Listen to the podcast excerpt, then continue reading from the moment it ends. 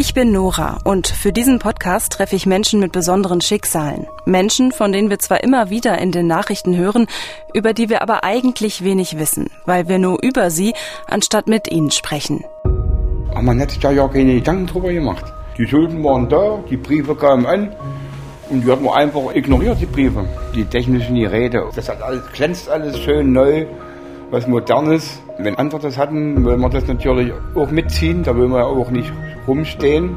12.000, ja, die sind nun halt da, die können sie nicht wegzaubern. Aber ich sage mir, manche Leute, die haben viel, viel dickeres Problem.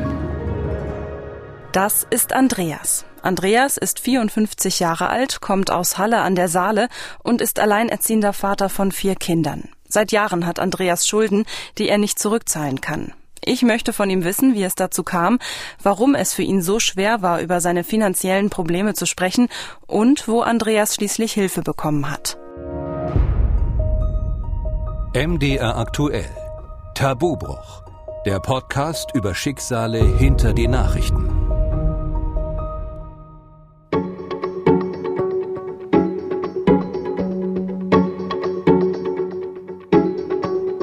Ja, das liebe gute Geld. Wir alle brauchen es, damit wir Essen einkaufen gehen können, unsere Miete bezahlen, unsere Telefonrechnung. Ehrlich gesagt, ich mag es nicht besonders, mich mit Geld auseinanderzusetzen. Ich bin einfach froh, dass ich es verdiene und dass es gemeinsam mit dem Einkommen meines Mannes für mich und meine Familie reicht. Von außen gesehen und gemessen an unserem Lebensstandard in Deutschland habe ich wahrscheinlich weder besonders viel noch besonders wenig Geld. Immerhin muss ich nicht jeden Cent umdrehen, bin schuldenfrei und kann sogar etwas ansparen. Das alles habe ich bisher nie hinterfragt. Es fühlte sich selbstverständlich an, bis ich angefangen habe, mich für diese Folge mit dem Thema Schulden zu beschäftigen. In Sachsen ist die Zahl der Privatinsolvenzen deutlich gestiegen.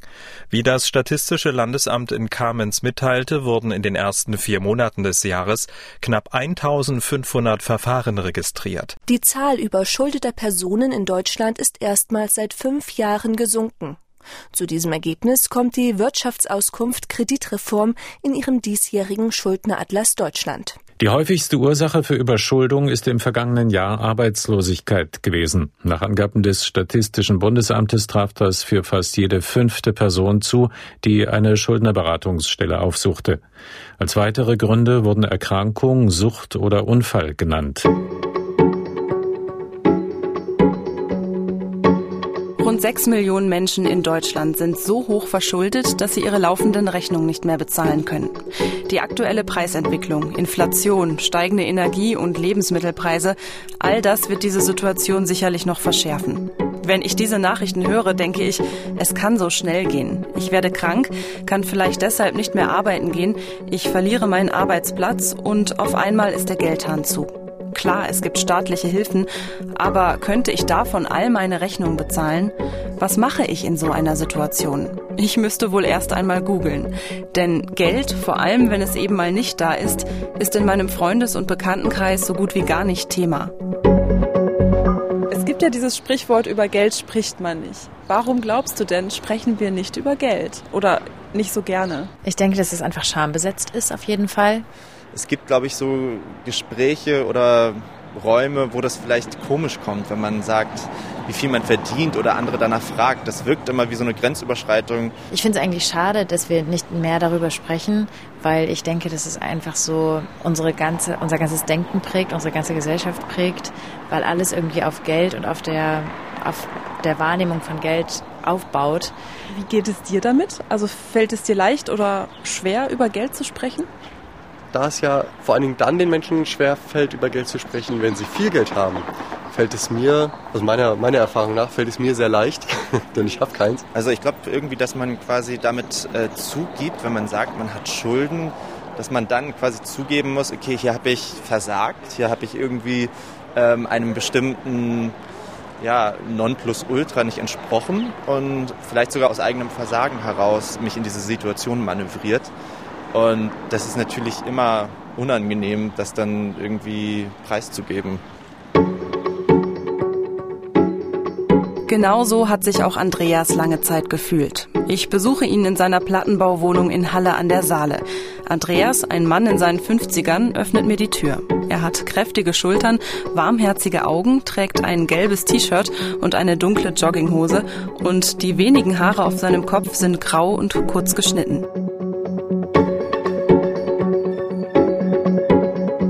Wir sprechen ja heute über das Thema Schulden. Und du hast Schulden und du bist bereit, mit mir darüber zu sprechen.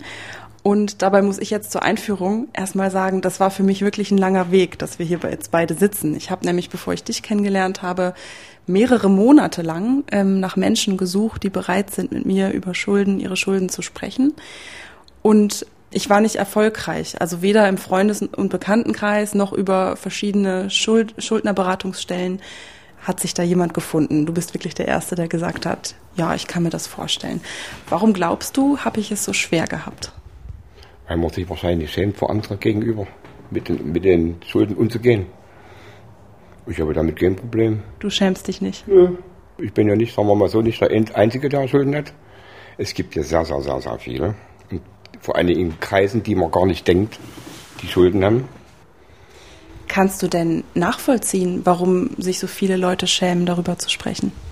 Das ist wahrscheinlich der eigene Stolz, der Scham, Stolz, der Eitelkeit, dass man dann von anderen Leuten schlecht angeguckt wird. Von daher denke ich mal, dass sich das viele Leute nicht trauen zu sagen. Du hast gesagt, also andere, du glaubst, dass sich andere schämen, du selber nicht. Also hat, kennst du dieses Gefühl? Hattest du das je oder war das von vornherein klar, dass du da offen mit bist? Nee, seitdem ich alleine lebe mit den Kindern, bin ich offener geworden. Durch meinen Betreuer, durch die ganze Jugendamt. Da muss man ja irgendwann mal offen, mit offenem Garten spielen. Rauskommt es dann immer so und so vom Jugendamt. Und von daher haben sie gleich gesagt, entweder spielen wir mit offenem Garten oder wir lassen es. Da habe ich mich für den offenen Garten entschieden. Ähm, es gibt ja auch diesen Spruch, über Geld spricht man nicht. Das ist so ein Spruch, den jeder schon mal gehört hat. Ja.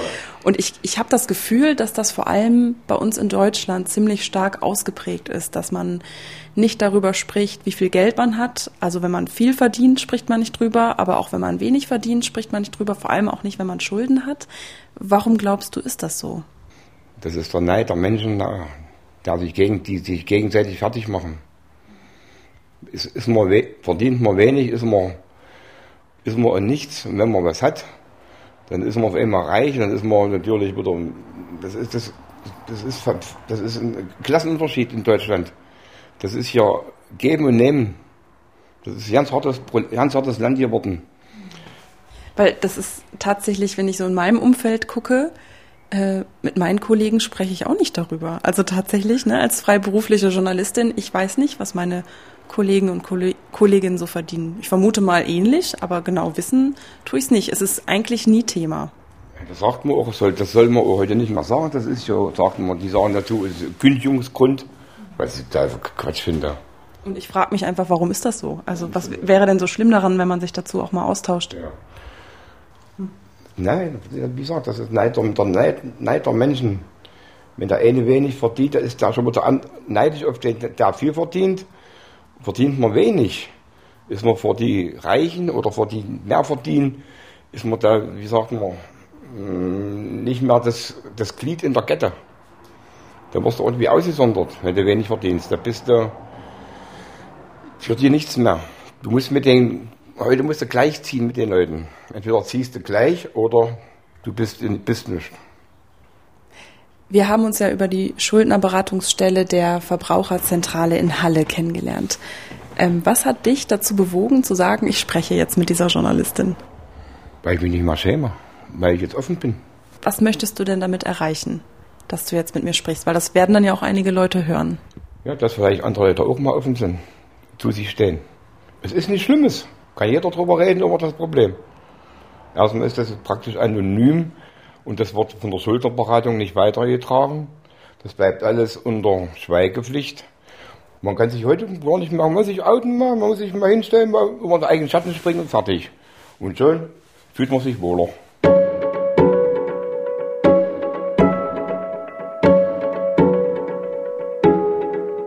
So wie Andreas mir das erzählt, klingt es für mich erst einmal gar nicht so dramatisch. Er hat Schulden, nimmt professionelle Hilfe in Anspruch und damit ist alles gut.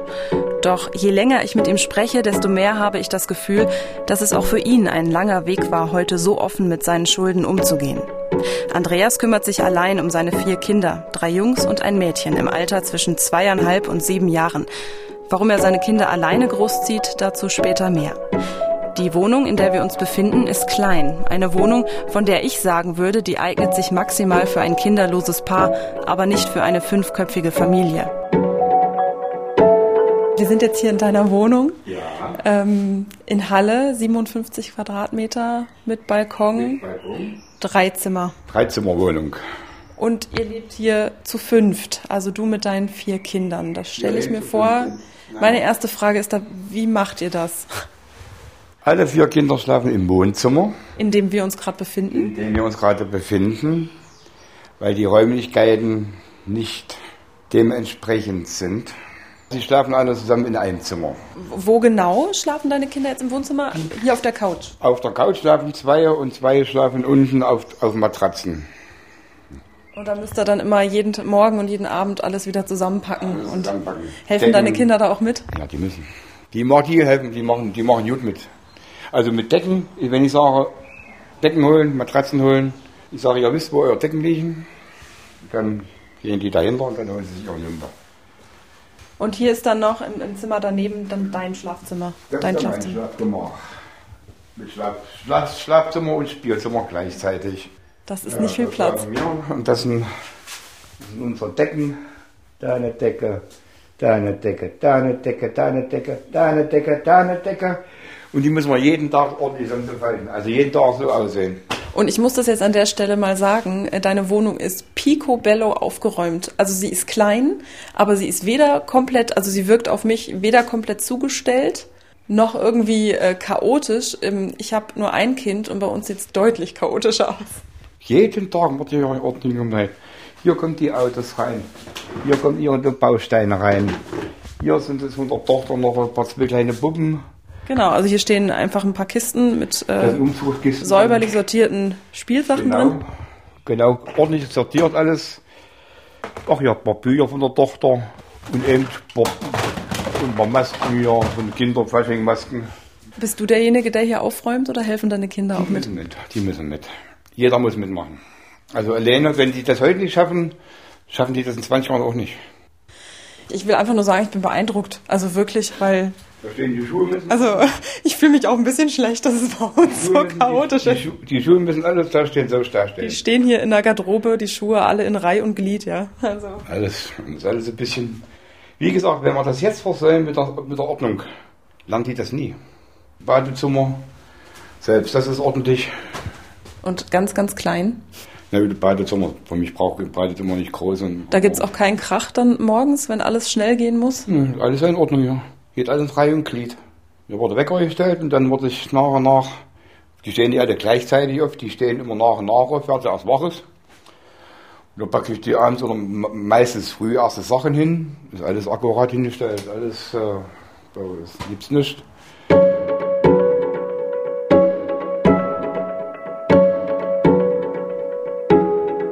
Andreas Wohnung ist einfach ausgestattet mit gebrauchten Möbeln, die vermutlich schon einige Umzüge hinter sich haben. Wir setzen uns wieder an den Küchentisch. Die kleine Küchenbank lehnt direkt an der Wand. Über der Lehne hat eines von seinen Kindern die Tapete mit Kuli verschönert. Immer wieder erzählt Andreas im Verlauf unseres Gesprächs von seinen Kindern. Er nennt sie liebevoll meine Rasselbande. Und seine Rasselbande ist auch der Grund, warum er im Moment nicht arbeitet. Das einzige Geld, was Andreas zur Verfügung steht, ist Hartz IV und Kindergeld. Mit vier Kindern arbeiten gehen, das ist ein Mammutprogramm. Weil ich weiß, dass das schaffst du in drei Wochen, da bist du kaputt. Du stehst früher, musst ja die bei Zeiten wach machen, wenn du um sieben anfängst. Dann fährst du in den Kindergarten. Kindergarten auf Arbeit. Ich bin nicht, ich habe kein Auto, nix. Ich bin auf, auf, äh, auf Straßenbahn, Bus angewiesen. Lass dann mal Unfall passieren oder Bus ausfallen. Um fünf im Kindergarten. Du warst dann nicht mal einkaufen, hast du keine Wäsche gemacht, hast du gar nichts gemacht. Und dann habe ich mich für die Kinder entschieden. Obwohl ich heute wieder heute wieder Angebote gekriegt habe, arbeiten zu gehen. Ich wollte gerade fragen, als was hast du früher gearbeitet? Ich war früher Staplerfahrer, also immer schon. In Vollzeit? In Vollzeit. Und wo? Ich war nur Dauernachtschicht in, in, bei DHL. Hat dir dein Job Spaß gemacht? Ja, mir hat es sehr Spaß gemacht. Aber zurzeit, also leider musste ich mich ja für eins entscheiden. Also mir hat es richtig Spaß, war geil, es war richtig schönes Arbeiten. Ich war nicht kaputt, ich kam entspannt nach Hause. Das Geld finanziell hat gestimmt. Wir brechen ja in dieser Folge ganz bewusst das Tabu und sprechen auch über Geld. Ähm, also wir brechen das Tabu, über Geld spricht man nicht. Deswegen frage ich jetzt einfach mal ganz direkt, was hast du verdient als Gabelstaplerfahrer? 1700 netto. Und wie viel Geld hast du aktuell zur Verfügung vom Amt? Ich bekomme jetzt mit den Kindern, mit, mit den vier Kindern 935 Euro. Und dann etwa noch 900 Euro Familienkasse. Also sind dann insgesamt etwa 1800 ja, Euro. Naja, aber für eine fünfköpfige Familie, ne? Also. Ja, aber es kommt immer was dazu. Ist ja alles nicht so. Und ich versuche, hier auch ein bisschen zu sparen. Denn da draußen auf dem Balkon steht der Fernseher, der ist nachher neu gewesen. Er war zwei Tage alt. Da war er kaputt. Weil die meine kleine Rampelbande sich gestritten haben. Und der ganz Kleinste, der Johannes, nimmt das Auto, er schmeißt es auf den Fußboden oh nein. und bringt ihn genau in den Fernseher rein. Oh. War gleich Pumpe. Und da bin ich immer der Meinung, ich tue immer ein paar Groschen beiseite als, als Notgroschen. Das wollte ich gerade sagen. Also du wie gesagt, du kümmerst dich alleine um deine vier Kinder, du kannst gerade deshalb auch nicht arbeiten gehen. Wie schwierig ist es da für dich, vielleicht auch nicht jeden Wunsch deiner Kinder erfüllen zu können?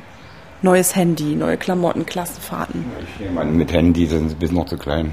Gut, ja, ich, ich, ich habe auch schon von Fällen gehört, wo Dreijährige schon ein Handy haben. Die können ja bestimmt, die sollen erstmal, die sollen erst einmal richtig in die Schule gehen, erstmal das ABC können, bevor wir ja mit dem Handy anfangen. Und meine Kinder sind von Haus aus nicht so für Handys, für Computer und alles sowas.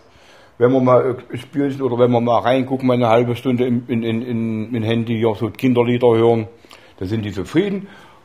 Nicht wie andere, die sind nicht die äh, Handy und Brauch und das teuerste. Die, wir sind, weiß auch nicht warum, wir sind so, wir brauchen das nicht. Wir haben auch keinen Computer, Sie sehen, ich habe nur so Blu-ray das reicht für uns. Wir gucken unsere Filme und da sind die zufrieden. Wir sind nicht. Spezielle Spielsachen, die vielleicht andere im Kindergarten haben? Die sind an, die, die haben ihre Autos, die haben ihre Teddys, die haben ihre Figuren. Die malen gerne, die malen ziemlich gerne. Und spielen viel, und vor allem die spielen viel Bausteine. Also bauen tun sie viel. Werden vielleicht mal kleine Architekten, keine Ahnung, hoffentlich. Hast du denn da schon mal Situationen erlebt, wo deine Kinder vielleicht in der Kita oder auch in der Grundschule ausgegrenzt wurden, weil ihr als Familie vielleicht nicht ganz so viel Geld habt wie andere? Nö, ganz im Gegenteil. Da lernen wir noch nette Leute kennen, die ihn unterstützen. Also ich kann, ich kann nur vom Guten reden. Ich bin auch äh, am Anfang hatte ich von, vom Kindergarten her eine sehr, sehr große Unterstützung, auch von der Schule her. Ich war ja von heute auf morgen alleine und und keine, keine Sachen. Ich hatte, ich hatte nichts. Ich stand von null da. Ich hatte überhaupt nichts. Keiner war da, keiner da. Und da haben wir vom Kindergarten, die Erzieherin, die haben mich gesammelt, sind einkaufen gegangen, haben für meine Kinder Sachen geholt und Spendensachen. War ganz gut. Die haben ganz, ganz nette Familien.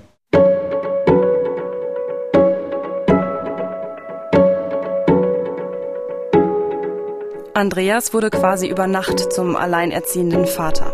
Erst nach und nach erzählt er mir, wie es dazu kam. Und ich merke, da ist noch ganz viel Schmerz in ihm, ganz viel Wut, Enttäuschung und Traurigkeit. Die Mutter seiner Kinder hat psychische Probleme. Die Beziehung kriselt schon eine ganze Weile und die beiden leben deshalb in getrennten Wohnungen. Dann in einer Nacht- und Nebelaktion verschwindet die Frau und lässt ihre gemeinsamen Kinder allein und unbeaufsichtigt zurück. Andreas arbeitet in der Nachtschicht und bekommt davon erst einmal nichts mit. Doch dann beginnt er sich Sorgen zu machen, weil er aus der Kita mitbekommt, seine Kinder waren tagelang nicht da. Gemeinsam mit Polizei und Jugendamt brechen sie schließlich die Wohnungstür auf. Zu diesem Zeitpunkt ist die Mutter bereits seit fünf Tagen verschwunden, die Wohnung ein einziger Müllhaufen, die Kinder dehydriert und verwahrlost.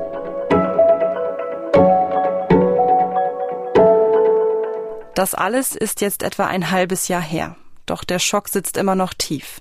Andreas Schilderungen zu dieser Zeit wirken bruchstückhaft und wirr und es fällt ihm sichtlich schwer, darüber zu sprechen. Nur eines wiederholt er immer wieder. Als das Jugendamt ihn vor die Wahl stellt, die Kinder kommen ins Heim oder zu ihnen, da ist für ihn sofort klar, die Kinder kommen zu mir. Auch wenn ich dafür meinen Job an den Nagel hängen muss. Wenn ich jetzt nochmal zurück auf deine Schulden komme, als du noch berufstätig warst, äh, das ist ja jetzt noch gar nicht so lange her, hattest du zu der Zeit schon Schulden? Ja. Warst du schon immer knapp bei Kasse? Wie, wie, wie war das bei dir? Ich war immer knapp bei Kasse. Hat gerade immer so Monat für Monat gelebt. Wann ging das denn los bei dir mit den Schulden? Der allerersten Schulden, das weiß ich heute noch, das war kurz nach der Wende. Das waren so 3000 D-Mark damals noch. Ja, das habe ich, ja, irgendwann war das mal alle. Dann habe ich es auch, wie gesagt, mal zurückgezahlt. Da war eine Zeit lang Ruhe, bis ich ja die gute Frau kennengelernt hatte vor acht, neun Jahren. Und da hatten wir mal da was und Internet und, und Möbel und alles so, Dispo-Kredit, mal alles so, so ausgeschöpft. Warum glaubst du, hat das bei dir mit den Schulden angefangen? War, war die Versuchung einfach so groß zu sagen, ich muss mir jetzt hier noch ein neues Möbelstück kaufen oder weiß ich nicht, ein neues technisches Gerät oder, oder hat das Geld auch einfach so für den alltäglichen Bedarf nicht gereicht? Alltag hat es nicht gereicht und die technischen Geräte, das, das Schöne, das, das, das hat alles, glänzt alles schön neu, was Modernes. Und damit, wenn, wenn andere, das hatten, andere das hatten, wollen wir das natürlich auch mitziehen. Da wollen wir auch nicht rumstehen und sagen, naja, ich habe äh, alten Fernseher oder altes Handy noch. Da will man ja auch gleich ein neues Handy haben, neuen Fernseher, neue Sachen, neues Ra alles neu, da will man auch alles neu haben. Man will ja dann nicht auf den alten, auf den alten Sachen sitzen. Was genau für Schulden hattest du? Oder hast du nach wie vor? Bei wem? Mehr bei der Telekom. Es war mehr Handyschulden. Oder GEZ, war ja auch Haufen Schulden, GEZ.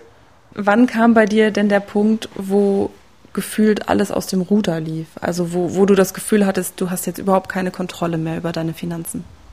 Aber man hat sich da ja keine Gedanken drüber gemacht. Die Schulden waren da, die Briefe kamen an und die hat man einfach ignoriert, die Briefe. Die hat man gedacht, naja, gut, dann und wenn wir werden sie mal öffnen zu schreiben, werden sie die Schnauze voll haben. Nee, nee, nee, nee, nee, das wird ja dann immer mehr, mehr, mehr. Auch seitdem ich jetzt alleinerziehend bin, denke ich ganz anders jetzt. Es muss wahrscheinlich immer erstmal was passieren, damit man erstmal aufwacht. Wenn du sagst, ne, ich musste da erstmal selber drauf kommen, also es hat die Trennung das wahrscheinlich dann bei dir schon auch ausgelöst, zu sagen, boah, ich brauche jetzt hier wirklich Hilfe. Ne, die Hilfe habe ich mir erst gesucht, wo, ich, wo, ich, wo die Trennung war. Genau, das meine ich. Na, mhm. Vorher haben wir uns das ja nicht so, also war uns alles ja nicht so bewusst. Mhm. Wir haben das alles so hingenommen. Haben wir haben gedacht, naja, passiert so und so nicht. Wenn du Kinder hast, können sie uns so und so nicht. Nee, nee, nee, auch wenn du Kinder hast, können, kommen auch die staatlichen Organe und fordern da Teil sein soll oder Tri Tribut. Hast du in der Zeit, wo die Schulden dann immer höher wurden, hast du in der Zeit mit irgendjemandem darüber gesprochen? Vielleicht auch aus deinem Freundes-, Bekannten-, Familienkreis? Nö, ich habe mit gar keinem gesprochen. Ist das Thema Schulden denn, ist das Thema in deinem Freundeskreis so ganz unabhängig jetzt von deiner persönlichen Lage? Äh, wenn du irgendwie mit, mit Freunden mal abends, gut, das passiert jetzt wahrscheinlich abends jetzt gerade nicht, weil du alleinerziehend bist, aber wenn du jetzt mal mit äh, Freunden unterwegs bist, ähm, wenn man sich abends in der Kneipe trifft, spricht man darüber, dass man Schulden hat? Oder? Nee, nee da spricht man nicht drüber. Da spricht man über andere Themen. Auf alle Fälle nicht über Geld, über Schulden gleich auch nicht.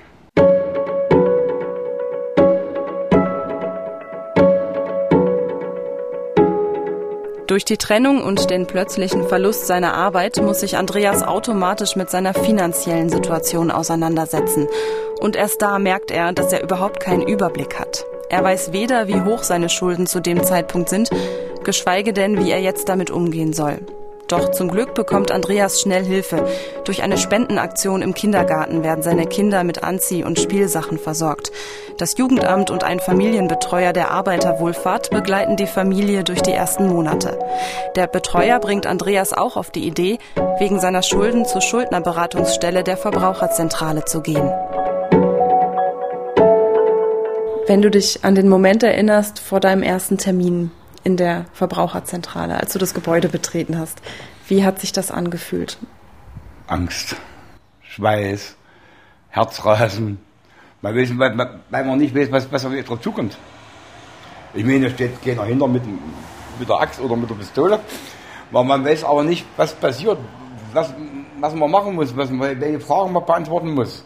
Aber wenn der erste Satz gefallen ist, dann ist wahrscheinlich nur der erste, erste oder der zweite Satz, der über die Lippen kommen muss.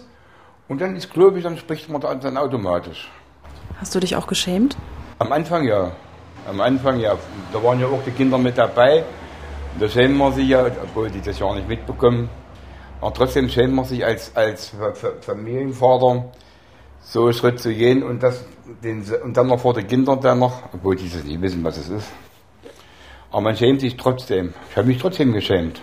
Wie war denn dann letztendlich der erste Termin? Also du bist da angsterfüllt reingegangen. Wie, wie war es dann? War es so schlimm, wie du erwartet hattest? Nee, ganz locker. Das war ganz, ganz nett. Die sind auch mir gleich entgegengekommen. Und hattest du das Gefühl, das war so ein Umgang auch auf Augenhöhe? Also zwischen den Betreuern und den Beratern und dir als Hilfesuchender? Das war ein ganz entspanntes Leben. Das war ganz entspannt. Locker, als ob man schon ewig kennen. Weil das ist, das, das ist nicht so, so, so, gift, so, so giftig. Du wirst da wirklich als Person anerkannt. Respektiert. Du wirst respektiert. Ob du Hartz hier bist oder ob du arm bist oder ob, ob du reich bist, du wirst da eben richtig respektiert, dass du auch ein Mensch bist für die. Nicht irgendwie eine, ein Schubkastenerin und fertig. Da kümmert sich, die kümmern sich wirklich solche Verbraucherzentralen und Jugendämter, das hört sich mal brutal schlimm an, aber solche Ämter, sowas muss man in Anspruch nehmen. Und, da, und, der, und der richtige, Anspruch hat man auch der, der Kindergarten gegeben, die Frau, die, die Leiterin. Die sagt, ich kenne da, nehmen Sie, nehmen Sie die ganzen äh, Termine und Ansprüche von den Beratern, nehmen, was Sie kriegen, nehmen Sie das alles wahr. Und ich habe alles wahr, ich habe alles durch, ich habe alles mitgemacht. Okay, und wie magst du noch mal kurz zusammenfassen, wie genau sieht die Hilfe in einer Beratung, wenn man sie dann in Anspruch nimmt, aus? Was genau wird da gemacht? Zuerst mal wird erstmal alles ausgerechnet, wie viel Schulden man überhaupt hat. Dann kommt auf die Gläubiger drauf an. Kann man mit denen reden, eigentlich immer. Du hast ja schon gesagt, ähm, du hattest am Anfang überhaupt keinen Überblick darüber, wie hoch deine Schulden eigentlich waren. Nee. Weißt du es jetzt? Ja. Bei etwa ein bisschen über 12.000 haben wir ausgerechnet. Kann aber noch ein bisschen plus mehr werden, weil, wie gesagt, ich weiß ja nicht, was noch für Briefe reinkommen. Ich frage jetzt mal so ein bisschen naiv, weil ich mich mit dem Thema Schulden nicht gut auskenne. 12.000 Euro, das ist, klingt für mich jetzt erstmal noch ziemlich viel Geld. Ist, ist das für dich viel oder, oder wenig? Oder wie, wie, wie ist das für dich in deiner aktuellen Situation? 12.000 ist schon allerhand. Ist nicht gerade wenig. Aber manchmal sage ich mir, 12.000, ja, die sind nun halt da, die können sie nicht wegzaubern. Aber ich sage mir, manche Leute, die haben viel, viel dickeres Problem. Da sage ich mir immer 12.000, da sagt man, macht das geht immer noch 12.000. Als alleinerziehender Papa ohne Job, kannst du das Geld überhaupt zurückzahlen? Und wenn ja, wie? Nee, das zurückzahlen erstmal ja nicht. Deswegen auch meine Frage, inwieweit hilft dir die Verbraucherzentrale? Da. Dass du, dass du auf alle Fälle keine Pfändung und keine Rechtsbeschlüsse bekommst und keine. Ich meine, gut, bei, bei, es gibt auch, es gibt auch Tagessätze, wo du in Haft gehen kannst, ja, gibt es ja auch. Das zählt, das kann ich dann so nicht verstehen, wenn du in Haft, wie man in Haft gehen kann, wenn man Schulden hat und wenn man, und jeden Tag muss, bezahlt ist der, der Staat für dich, ja, obwohl du Schulden und wenn du rauskommst, hast du die Schulden immer noch. Also, nee, das, die legen da schön auf Eis. Und irgendwann mal sagen sie, Herr Feses, wie sieht's denn aus? Dann wirst du mal angerufen oder kriegst du mal brieflichen Bescheid. Gönnen sie oder gönnen sie nicht, müssen wir es verlängern. Wenn du sagst, nee, ich kann immer noch, ich bin immer noch so nicht gerade flüssig mit Geld, da verlängern die das und da kriegt auch der Gläubiger. Und da ist es sehr eben ratsam, sich mit, mit solchen Leuten da auch auseinandersetzen.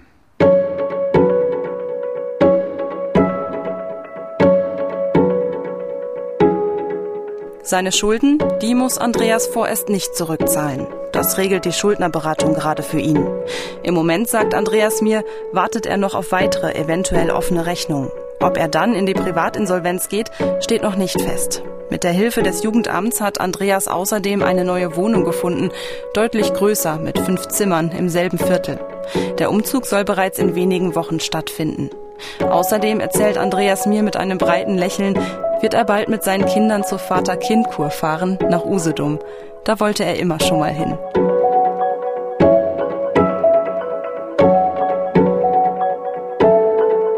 Was sind deine Pläne?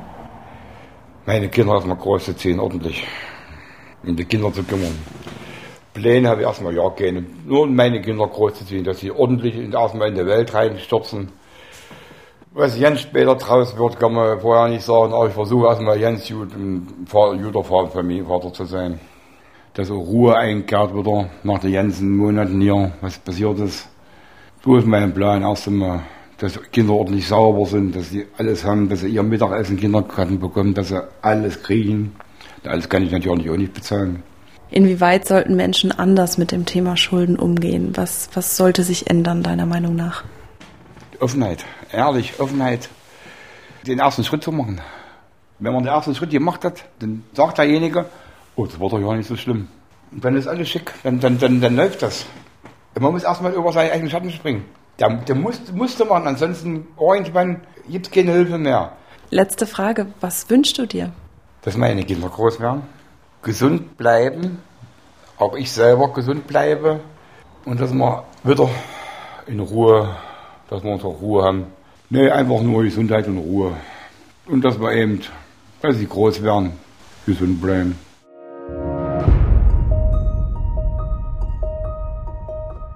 Willst auch du mir deine Geschichte erzählen? Dann schreib mir. Gern auch anonym an tabubruch.mdraktuell.de. Ich freue mich über jede Nachricht. MDR aktuell. Tabubruch. Der Podcast über Schicksale hinter die Nachrichten.